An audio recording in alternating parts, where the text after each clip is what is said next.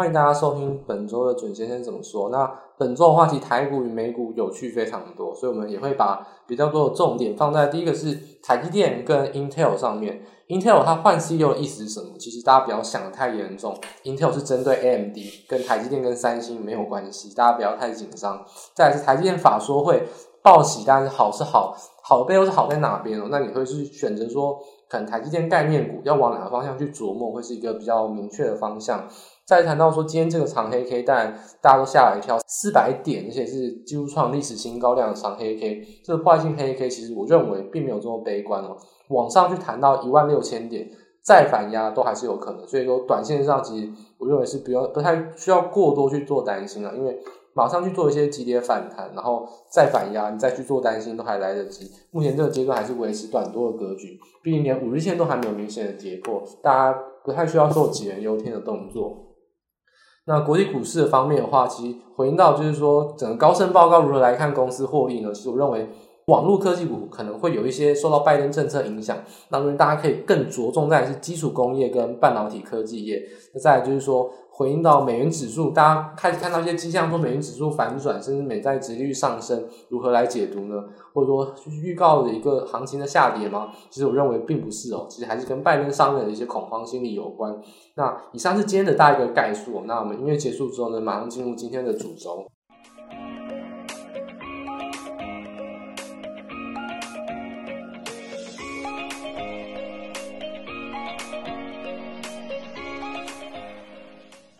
好，那本周呢，昨天怎么说的？标题下说，这行情呢，说怪不怪？其实行情还没有走到尽头。那是说怪不怪呢？其实我想，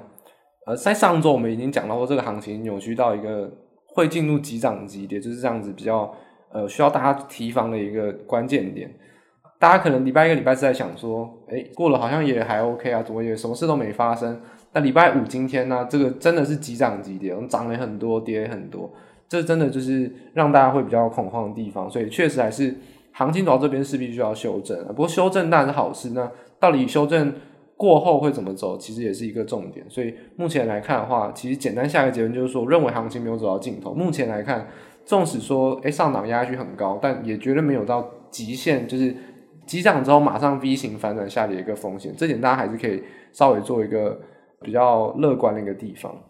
那我们现在看美股的部分，就是谈到。第一个就是，其实美股整个线型来看的话，当然在上一周的时候，大概几乎五个交易都是黏着相同的一个区那，就是三万一千点左右，震荡幅度蛮小的。其实观望到后市，其实就来到，因为下一周是呃拜登要上任，那当然无论说拜登上任的政策改变，或者说拜登上任时可能川普的粉丝会有一些动荡行为等等，都形成一些观望盘势的一个一个主轴。不过。就是先撇除掉说短线上到底股市怎么影响，我们还是先回顾一下说基本面上到底二零二一年诶有没有一些新的资讯来看。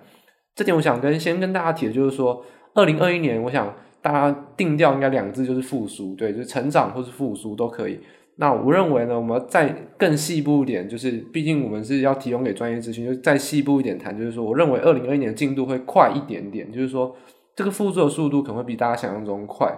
那这其实来自于高盛报告，他们看公司获利，就是 S M P 企业获利的一个分析数据。他们在二零二零年的时候呢，大概预测，应该说二零二零也也算也不算预测啊，因为大概也就第四季需要做预测，因为财报周在下一周要出来，所以但第四季还是目前还是未知的，是一个他们的预测。基本上二零二零年呢，大概估算是负十七趴的一个企业获利成长，但就是衰退的意思。那二零二一年呢，其实高盛报告原本是估有百分之二十九趴的成长。那新的报告就是说，二零二一年年初新新一轮的报告，它提供的是百分之三十一的成长，就是上修了两个幅度。也就是说，他认为呢，二零二一年的复苏进度会加快。不过听到这边呢，你可能要先打住脚，为什么呢？因为二零二二年它下修百分之二，也就是说，他认为整个行情呢，其实或整个总经环境就会呈现一个复苏，没有错，只是说。复苏的快慢问题，所以他认为原本大家更常讲叫做 V 型反转或是 V 型复苏，那这次突然出现一个叫 Nike 型复苏的一个急跌之后呢，会花可能比跌的时间更长一点时间慢慢恢复。诶，这个 Nike 型复苏可能在这个预估之下就变得再更 V 一点，等于说它还是没有大家想象中这么慢啊。相对而言，疫情的影响大概一年，可是这个复苏大概会是一年半到两年这样的大架构是没有改变的。不过可能二零二一年进度会加快，这个是绝对是没有问题的。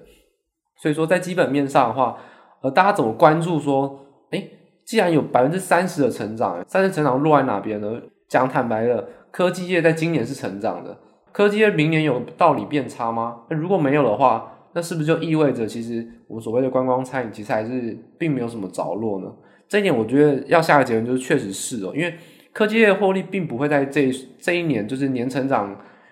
纵使说诶他们有一个高基期，但年成长可能还是维持在十几趴甚至二十趴等等，不会因此而大幅改变哦。那到底谁呢？当然就是我们所谓的就是民生服务业，甚至金融业等等，会有一些影响。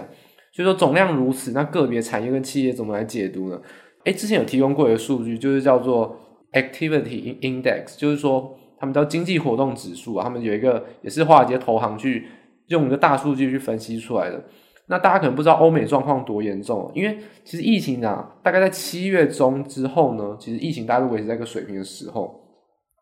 但是陆陆续续开始有传出说封城封城，不过台湾基本上根本没有受影响。那大家就觉得说，哎、封城好像很，就疫情的人数增加，那封城好像到底有或没有也不太知道。事实就告诉大家，事实上就是从十二月开始哦，因为有假期的关系，再加上封城，真的活动指数是掉到非常非常低。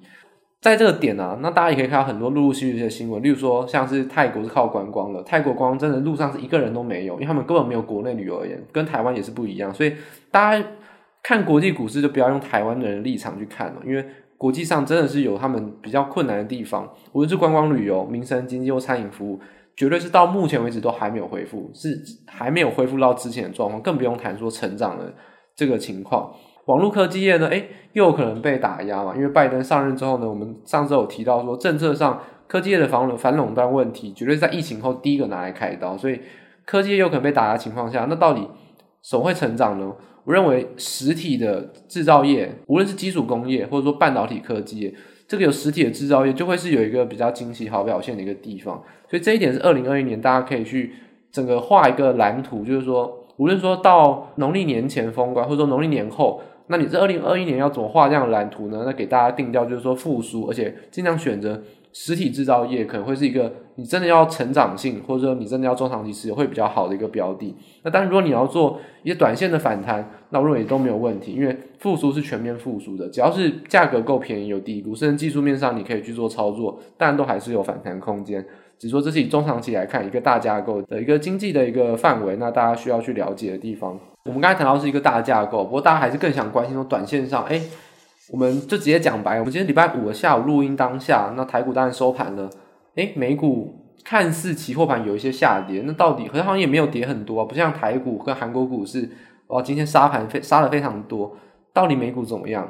给大家一个非常关键的一个数据，就是美元指数，美元指数已经反转回升了，就是说。呃，美元指数它是说美元对上各个货币的一个综合指数，所以说当然美元对台币的升值或贬值也会影响美元指数，但可影响指数的成分不大，因为毕竟台币呢大概是全大概是汇率里面权重大概排在第九而已，所以说美元指数反转回升到底什么原因呢？诶，有两个可能的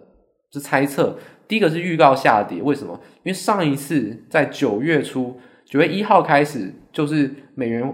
从底部开始反转回升的开始点，而且到九月二十四号的时候，刚好是四日风险，这四日结算之后，风险性资产也杀完一片了。诶，美元指数走高之后，一开始回档，走，然后回档之后呢，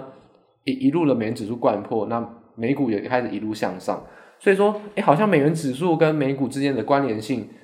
近近乎是完美哦，好像真的可以这么来预测。那是不是就这么简单呢？不过这边还是要给大家一个比较。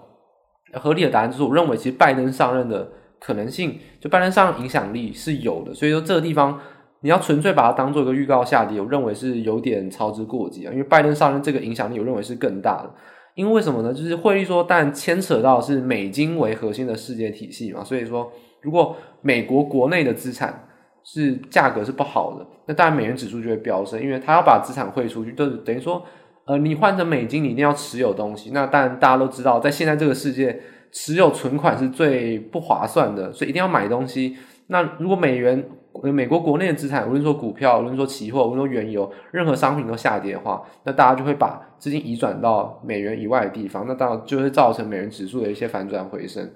等等。所以说，大家可以关注到，就是说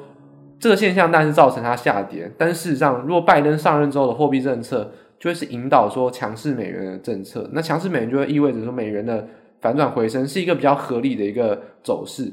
那当然，我认为这个不会来这么快，就是说。它一定会在疫情控制后才浮上台面。我我认为说，我们之前提到拜登所有政策，呃，无论说像是绿能，或者说电动车，或者说像是呃，可能是一些货币政策，或是强势美元，甚至是比较减少大幅降息这样的行为，我认为所有都是要等到疫情控制后才会真的拿来开刀。在疫情控制之前哦，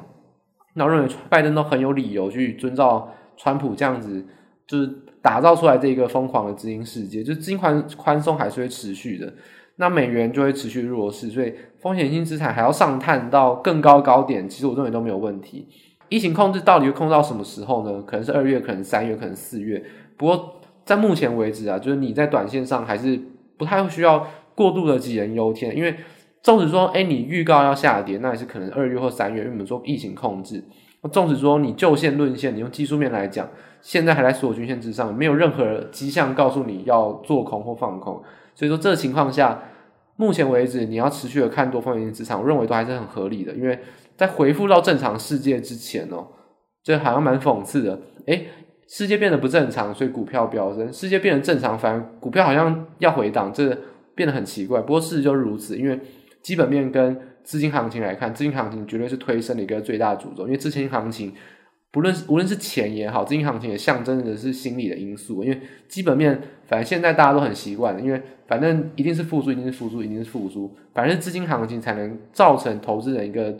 比较呃有落差感，那有可能会造成他买卖上有一些行为上的一些交易。所以说，资金行情如何去解决呢？我们认为还是有可能到。恢复到正常世界，就是说疫情控制之后呢，可能就要面临到这个问题。但目前为止啊，其实我认为，纵使是一两个月，都还不会去马上反转这个行情。所以，这个美元指数的回升，我认为比较还是预期，让拜登上任，那会有一个预期，可能会有强势美元这样子一个动荡的一个观望的一个时机点。但是，我认为只要大家可以紧盯啊，目前大概是在九十点多，如果有升破九十一，甚至升破九十二，就是说上一波的一个。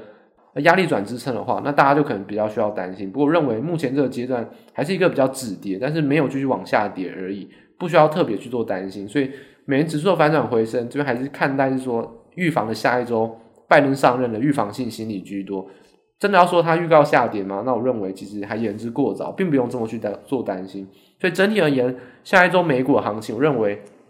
呃，因为现在只是一个比较平台整理啊，那高档平台整理，我认为。会回撤到十日线，然后再往上去做一个垫高，所以说还是会有一些呃往下的风险。不过我觉得往下的幅度应该是并不大，所以这点还是不太需要太过担心的。那这是关于美国股市或者国际股市的一个预测分析。好，那接下来谈谈台股的部分。那台股当然是相当多呃听众朋友很关心，而且本周台股值得讲的事情也非常多。无论说像是台积电，或者说像是 Intel，甚至像红海涨停板，这也是。难得一见哦，那是不是诶终于站上三位数了？那所谓两百块退休，是不是诶真的有它实现的一刻？这都是大家很关心的。不过我们先就线论线看一下本周走势。其实前四个交易日整个环涨成五日线慢慢上攻，其实是完全打脸的。直到第五个交易日，诶才真的显现我们说风险非常高，就是这个涨得非常不合理。终于出现急涨急跌，先涨了大概到一万六千点，马上掼破平盘之后呢，尾盘大大幅的震荡，收在最低的位置，所以说大家还是很担心，说，哎，这个就所谓好像，哎，爆大量，又是破坏性黑 K，又是什么空头吞噬，各种奇奇怪怪的言论都出来了。那到底要怎么来看现在这个行情呢？那我认为，其实这之中真的有非常多的细节，因为其实行情大跌大家都知道，但是明明前一天还大家很乐观看好，因为台指期的夜盘是上涨三百点哦，就是坦白讲，那时候晚上看到的时候呢，哎，主先生当然很高兴啊，因为。确实是有参与一些指数型的商品，不过呢，今天这个大跌确实是有受到一些伤害。但整体而言呢，因为是分段操作关系，但还是有取得不错的绩效。因为这个就线论线来看，其实很明显的在早盘就可以发现到这个不对的踪迹哦。那待会来分析给大家听。好，第一点，我们先回过到就是说，我们刚才谈的是技术面上跟股价交易上，呃，人就是我们交易人心理的一个反应。那到底基本面上反映的是什么呢？诶，那个家伙又来是谁呢？是 Intel。Intel 上一次说有可能要委外订订单，结果呢，当天 MD 跟三那个台积电的 ADR 大涨十六趴，就是造成一三零三一高点那个起因点。诶，所以当时起因点不是台积电，当时起因点是 Intel。诶，这次起因点呢，应该是台积电法说会啊。不过刚刚好在台积电法说会之前的一天，Intel 说要换 CEO。诶，这一点可能大家都是被台积电法说会给忽略哦。那我这边帮大家分析说，这到底意味着什么？其实 CES 展最近是很风光的落幕哦。那 Intel 在上面宣布，他说十奈米的制程顺利推动。诶，大家如果比较熟悉理工科或者熟悉电脑的人都知道，Intel 所谓叫十四奈米加加加，不知道加到什么时候，永远都用十四奈米，然后一直打死不前进，也不是打死不前进，是他们真的没办法突破，他们就号称十四纳米加加加，就一直修正到他们的产品能用为止。那事实上十纳米，诶，终于啊顺利的推动，诶，先进制程好像终于突破了一个关卡，虽然说还落后的。三星的七纳米还落后的台积的五纳米甚至三纳米，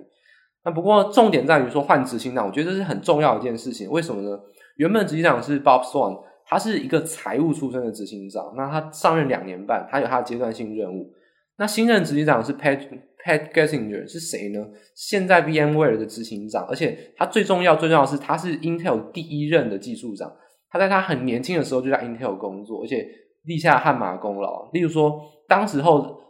现在很熟悉到 USB 跟 WiFi，其实当时候技术选择上，这不一定是首选哦。那但是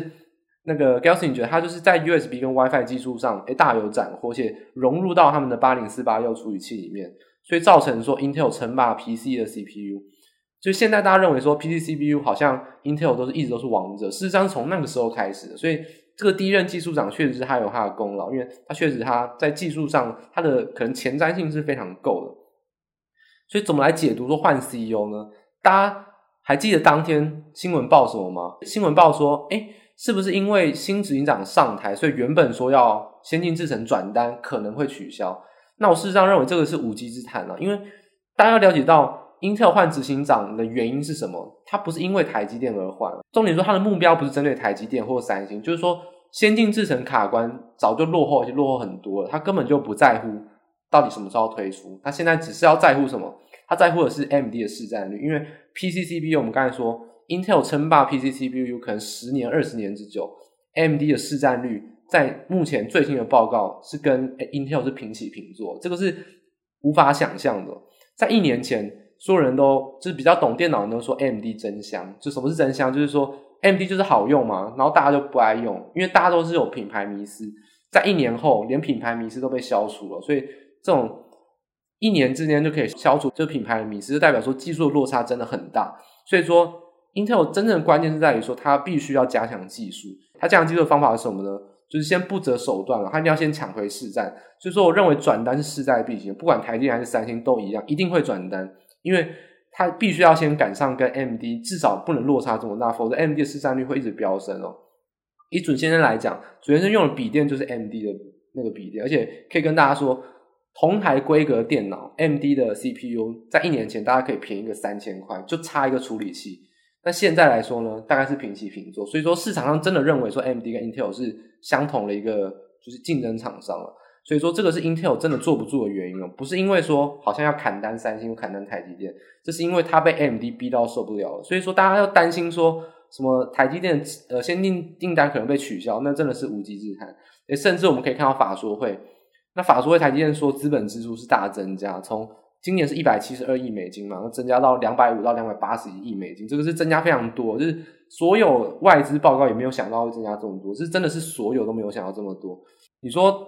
不管啦，Intel 有没有转单到台积电，资本支出这么多，就是会新出新增出非常多的产能，这产能要谁吃下来呢？当时啊，法说会也有说明，就是说它其实应应到的是五 G 跟高速运算的产能，而且。其实隐含的意思啊，虽然说他没有这么明讲，不过准先生这边做解读就是说，其实讲白就是说，纵使 Intel 不转单，照样还是卖得掉。就是说你 Intel 不要，那苹果的新晶片也要，而且苹果要自己做 Mac 的晶片了，就是 Apple 自己要推自己的架构的晶片，那甚至还有 MD 也会持续的，如果 MD 的市占继续上升的话，那 MD 也会有新的产能出现。所以说这边来看，大家不需要去担心说资本支出大增加造成的是谁，因为台积电它是一个。代工厂商只要有订单他就做，那基本上坦白讲，连最敢砍价的苹果都不敢砍台积电的单哦。所以说，这个完全是无语，它只要产能开出来，然后卖得出去就好了，不管卖的是谁，不管是 Intel 或者说卖的是 AMD，其实都一样的。重点说资本支出增加，这对台积电就是一个比较长期良性的展望。那第二点就大家很担心，就是说，虽然说准先生一直认为说发股利这件事情应该是不太会有影响，因为说。发鼓励就是你的左手换右手，就是把钱在公司那边，然后换到你的手上。其实我认为是没有不太有意义的行为啊。大家还是很担心说鼓励会不会持续发，因为支出增加很多嘛。但是让大家想到第一点是说，台电赚这么多，他发鼓励才发这么少，他一定是够付的。大家不用帮有钱人烦恼钱够不够的问题，好吧？这个是有点多余了。再就是说，纵使说他资本支出增加，他一定会举债来增加。就是说，台积电的公司债利率都低到非常夸张，因为它是性品很好的公司。他一定会举债，不会用他账上的现金，这对他来说是比较有利的，所以这点鼓励一定会继续维持啊。那当然，董事长他们也是保证说鼓励承诺会维持，我想这点是大家不用担心的。钱只要赚得够多，绝对是可以继续发鼓励，因为多余的支出发债就可以，这是没什么太大的问题。好，那另外一个我觉得比较重大跟大家分析就是说，其实三奈米要有沿用的是 FinFET 的一个架构，那 FinFET 架构其实这是一个比较技术上比较 hardcore 一点。可能大家比较不了解，或者是比较可能听不懂的东西。不过，其实重点解读就是说，FinFET 是它原本的架构。那一直以来，三星就要用 GAA，就是 GAA 架构是一个比较有前瞻性、比较有展望的一个架构。但为什么台积电三纳米还是继续用旧的架构呢？就是因为第一个旧架构，当然意味着就是技术很纯熟，而且再就是说，台积电对它目前的技术领先优势是有非常有把握的。那也就是说。他现在就是要赚什么钱？他就是要赚稳定的钱，因为他现在既然技术领先有优势，那三奈米先继续用旧的，就可以保证最快的速度，可以让它的良率拉高。那最快速度就可以马上把，就是把这个技术上市啊。那等于说三奈米很有可能，哎，就在明年就慢慢开开始见到它的营，就是营收贡献上可能会有一些投入。所以说，他用 FinFET 架就是意味就意味就是说，其实台积电真的技术领先非常多，而且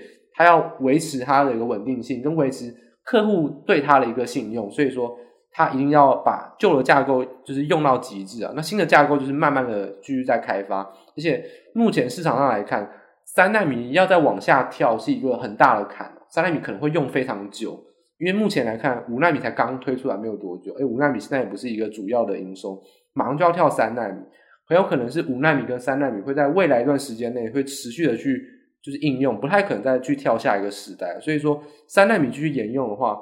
哎，这个是一个对台积电来说是一个比较稳定的一个发展。所以说整体来说，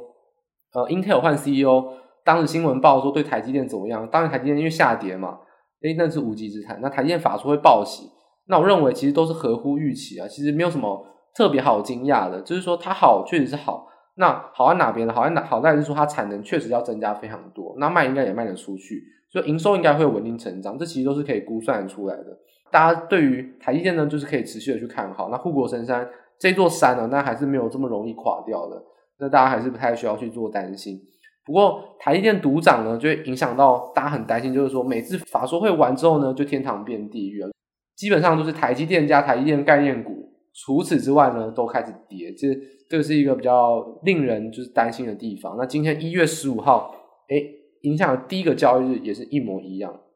而且这个影响交易日不一样的地方在于说，台积电的 ADR 是大涨了，一度大涨百分之十二啊，不过尾盘的时候是有收低，只有涨百分之六，所以已经有透露出一些其实没有这么强势的讯号。所以早盘的时候呢，台股的第一盘是开在一万六千点之上，那马上呢就开始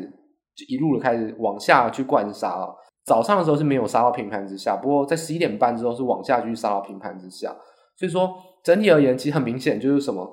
还是讲到了资金，我们可以把它分两种，一种是法人，就是稳定的资金；一种是比较投机主义的资金。那结果呢？今天台积电法说这么好，外资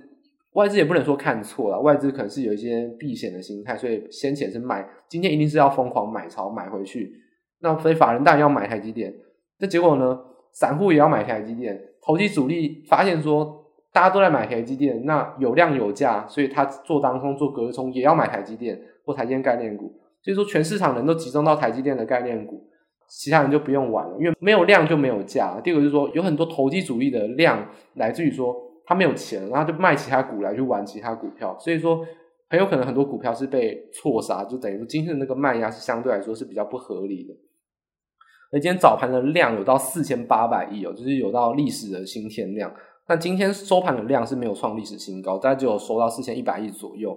所以说还是一样，有什么既视感呢？就是其实七月二十八号的既视感嘛，就跟一三零三一当天一模一样。哎，开高走低，收一个先跳空开高，然后因为台积电的关系，然后收一个往下一个长黑 K。所以说今天这个行情呢，基本上破坏性的黑 K 的产生，就意味着短线上这个高点是非常难突破了。因为第一个量大，第二个是说这个黑 K 非常长哦，你要往上挑战是很难的。所以怎么来看后续行情呢？我认为说。后续行情要挑战攻高，第一个看指数的话，我说一万六千点绝对还有往上的空间。说先往上攻击一万六千点，不过应该不会过，然后再反压，不太可能说就此就一路去掼破。为什么？因为今天有些一个跳空缺口，然后再回补，技术面上来说，这是不太可能会造成说立即的一个反转下跌，应该是有一个震荡往上再下跌的一个风险。那再来就是说，我们可以看到资金架构，其实我们上周说，诶，都涨指数跟权值股。然后中小型个股或者说有一些好的绩优股都没有补涨，但其实大家关心到一点是说，在一月十五号之前，其实一月十三号跟一月十四号中小型个股是表现的非常好的。例如说瓶盖股在一月十四号的时候表现的非常好，不管是软板，不管连接器，甚至是做像是代工厂，我们说可能是广达，可能是合作红海等等，都表现的很好。那电动车概念股刚好就好死不死，红海跟和硕同一天的。分别是特斯拉跟吉利汽车都有这样子的一个题材出笼，所以所有的集团股都开始去发酵。事实上，一月十三号、一月十四号呈现的盘势是非常健康的，就是说台积电有一些修正，然后回档，然后呢，中小型个股表现非常好。但是没想到一一月十五号，哎，还是又回复到说指数大幅被台积电影响。但是我认为，纵使说今天台积电有影响指数非常多，而且确实中小型个股杀得非常惨，但一月十三号跟一月十四号已经有透露说，其实。中小型个股是有题材的，而且有人愿意去资金去进驻。在礼拜一啊，其实我认为中小型题材股并不会像之前呃七月二十八号之后变得这么的一个，就是变得就杀得这么的深。我认为马上就会有一些题材股又开始去反应了，这点大家是不太需要去做担心的。所以整体而言，看待盘势会认为指数上一万六千点呢，当然是一个高点，不过现在也跌得这么深了，你也不太需要去做追空了。如果真的跌破五日线之下呢，那再看看。十日线有没有做支撑？但是我认为，其实礼拜一马上反转向上的可能性是比较大的，就是说可能会先开高个几十点，然后再看看挑战说一万五千八、一万五千九、一万六千点，再慢慢看要怎么挑战。那以短线来说，当然是压力区，所以说但呃往上的压力区很沉重，你就是要做短空，因为你的行情大不到哪边去。那如果你要做短空，那就特别要选择说波动大一点的股票或题材股，所以说。哎，就可以建议大家在选股上的话，特别着着重什么呢？就是车用电子的，因为车用电子无论说是特斯拉原有的一些纯特斯拉概念股，又或者是说有红海或影呃红海或合作这样带出来一种零组件的一种概念股，甚至是说有一些比较被低估，就是说原本做 M 零组件比较传统车用的电子股，都有可能在这个情况下慢慢做发酵。那我认为这还是礼拜一开始会是一个短线上的题材啊。那这也是。做短多比较适合的一个地方，就是可以给大家做建议的，就是零组件跟车用电子的地方，大家还是要提防做空的地方哈。我认认为啦，整个大行情来说，没有跌破月线就没有任何做长空的空间。那现在还在所有均线之上，就更没有做短空的空间。那我认为其实跌破五日线的话，你要做短空是有一点空间啊。不过十日线其实蛮近的，那跌破十日线，月线还有一段距离，那就比较有做空的空间。所以会建议大家。跌破十日线的话，就有一些转做短空的空间。不过在跌破十日线之前，我认为都是低阶买进，然后高阶卖出，这样子短多一个来回操作会是比较适合的。所以整体而言，目前的行情但还是看多，不过你就不能看太多，因为一万六千点这个关卡，第一个是整数关卡，第二个是长黑 K 的关卡，第三个它是一个爆历史巨量的一个关卡。那这个就是短线上很明显的压力区，大家就是要以短多来应对。那当然，如果你是要爆股过年的话，那现在开始慢慢去找一些。今天、昨天可能被杀得很重的个股，诶，这就是好机会哦，因为你要买便宜的个股，现在就是便宜的时候。所以说，这个情况下，大家就是要各自的去做各自的努力哦。那你是要做一个长期持有，现在被杀下来，你就可以去找一些诶被错杀的个股。那你是要做短线的短线的朋友的话，那你就要掌握题材性，就是在礼拜一开始就要开始加码去努力了，因为从礼拜一开始只剩下十四个交易日就要封关，你要做短多。题材大概轮个一两轮就没了，所以你一定要精准的选股。你可能选不到好的个股，你抱十四天它就躺在那边不会动了。所以说十四天是一个很短的时间内，选题材你要好好选，就是波动大一点的股票会对你是比较有操作空间的。这点建议给大家。